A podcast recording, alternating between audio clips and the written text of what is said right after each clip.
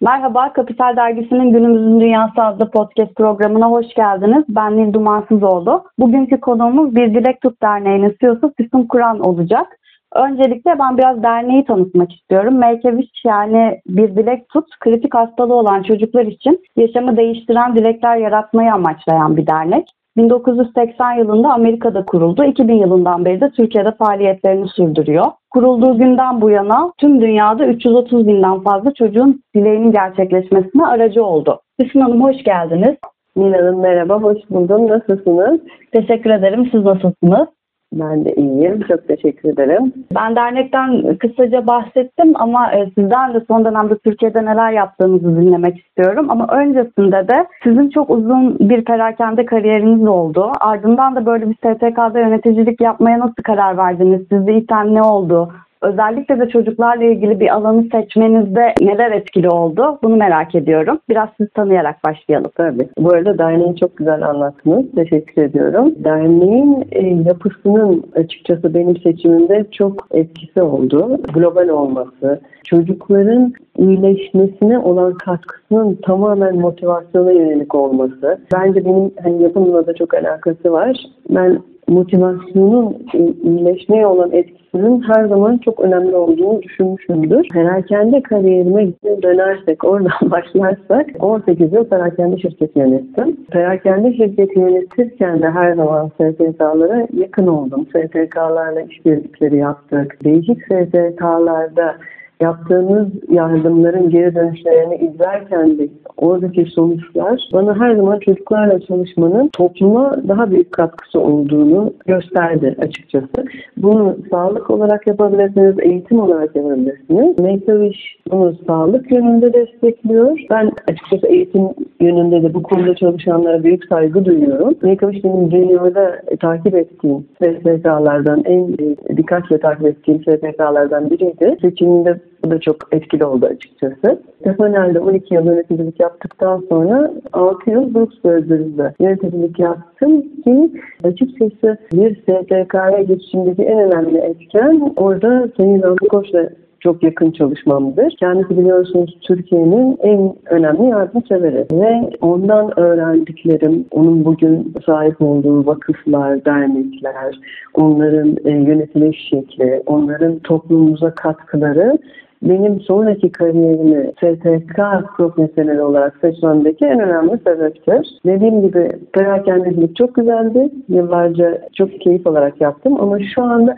bu arada hala e, yıllardır içinde olduğum Perakende Derneği'nin de aynı zamanda başkan yardımcısıyım. Biz TMD'nin kurucu yönetim kuruluyuz.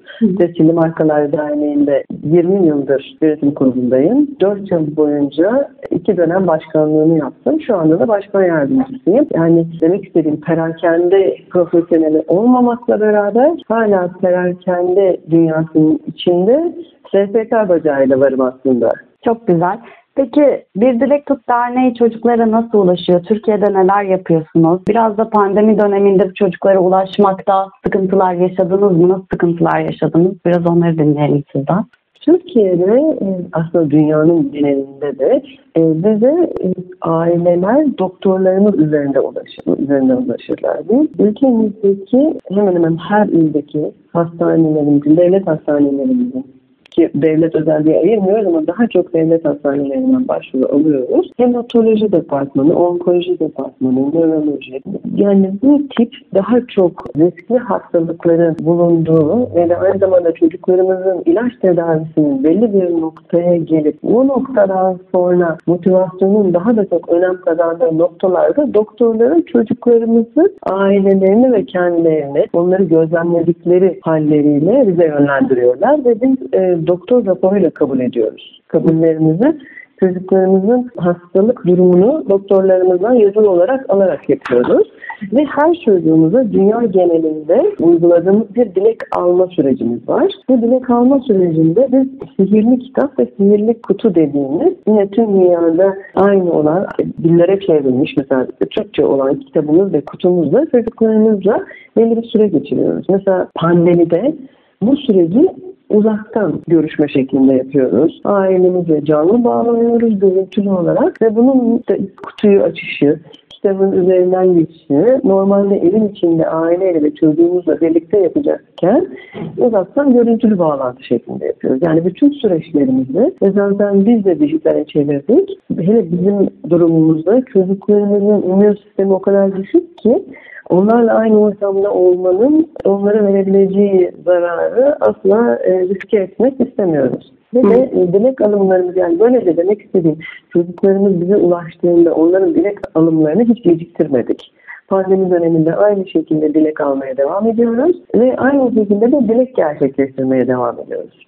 Bizim aslında dilek tipi olarak olmak istiyorum, seyahat etmek istiyorum, tanışmak istiyorum kapsamında dileklerimiz var. Pandemi öncesinde olan. Lakin şu anda pandemi döneminde bunları bizim çocuklarımız gibi immün sistemi bu kadar zayıf olan çocuklarımıza yapmamız mümkün değil.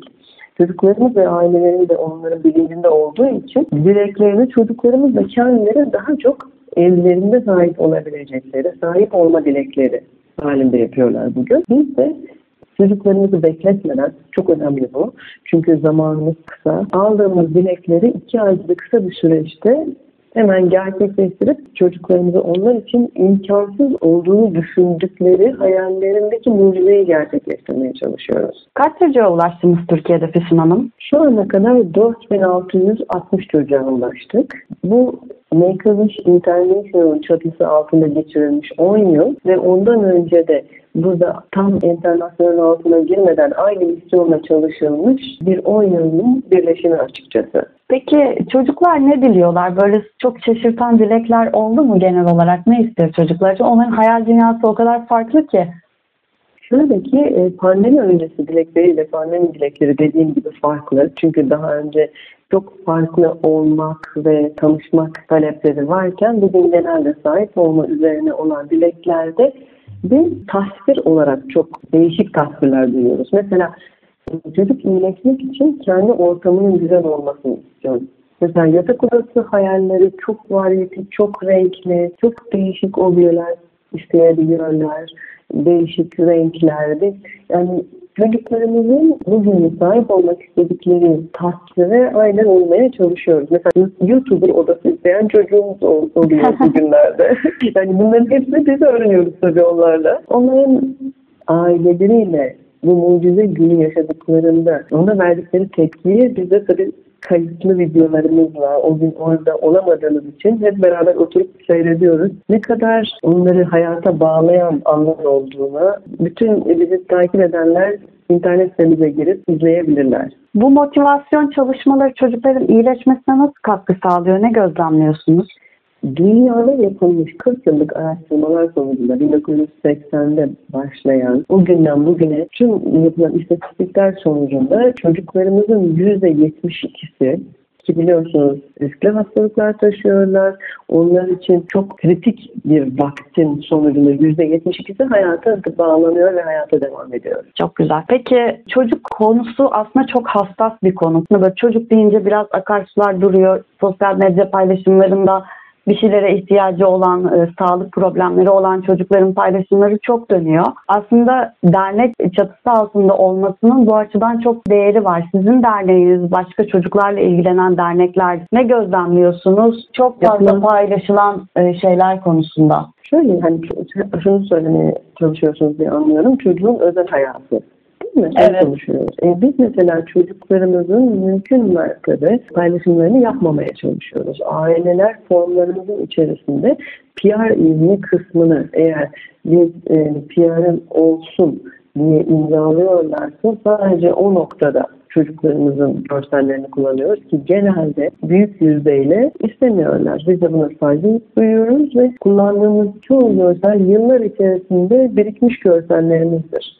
Açıkçası çocuğumuzun ve ailesinin buradaki yaklaşımı bizim için çok önemli. Biz bir PR aracı zaten olsun istemeyiz. Günün sonunda dünyada biz Disney ile iş ortağıyız. Kullandığımız özellikle birçok konuda karakterler ve de işte PR malzemeleri hep yani çocukları mutlu edecek, çocukları daha eğlenmesini sağlayacak farklı objelerle sosyal medyamızı yönetmeye çalışıyoruz açıkçası. Ama PR olsun isteyen, kullanılsın isteyen çocuklarımız ve ailelerimiz olduğunda onları da belli bir formatımız var. O format içerisinde zaten sosyal medyamızı takip ederseniz göreceksiniz. Mesela kim çocuğumuz var, işte ona bilgisayara gelmiş, o kadar mutlu olmuş ki. Hani istiyor ki o bilgisayarına fotoğrafını çekin, görsün herkes. Yani bu, bu da bir talep yani, o da bir karakter ve biz o zaman onu severek kullanıyoruz.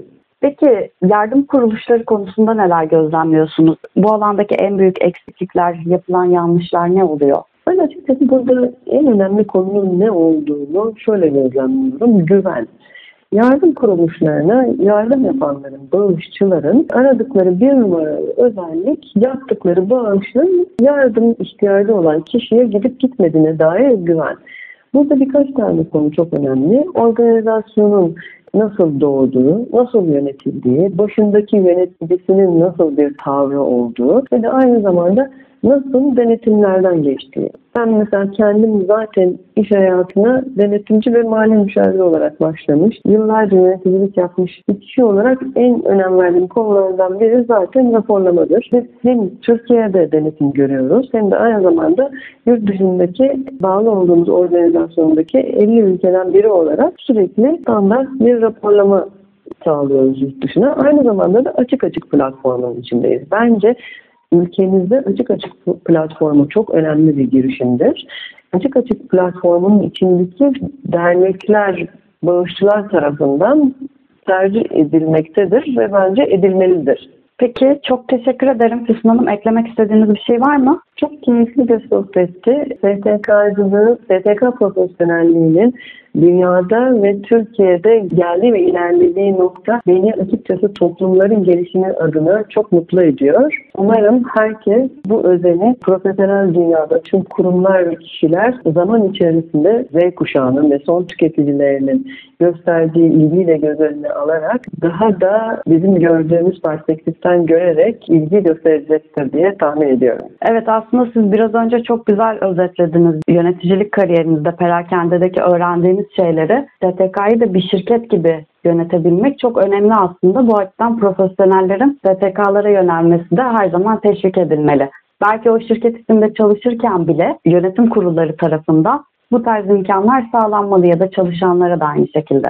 Şöyle ki mesela benim içerisinde bulunduğum yönetim kurulunda kadın derneğinde ben şu anda gözlemliyorum. Her geçen gün son tüketicilerinin ne kadar STK'larla ortak çalışmalar yapıp yapmadığını yöneticiler dikkate alındığını göz önüne alarak davranmaya başladı. Mesela o tüm aldığımız söyleşiler, webinarlar, eğitimler hep bu yöne, bu yöne dönmeye başladı.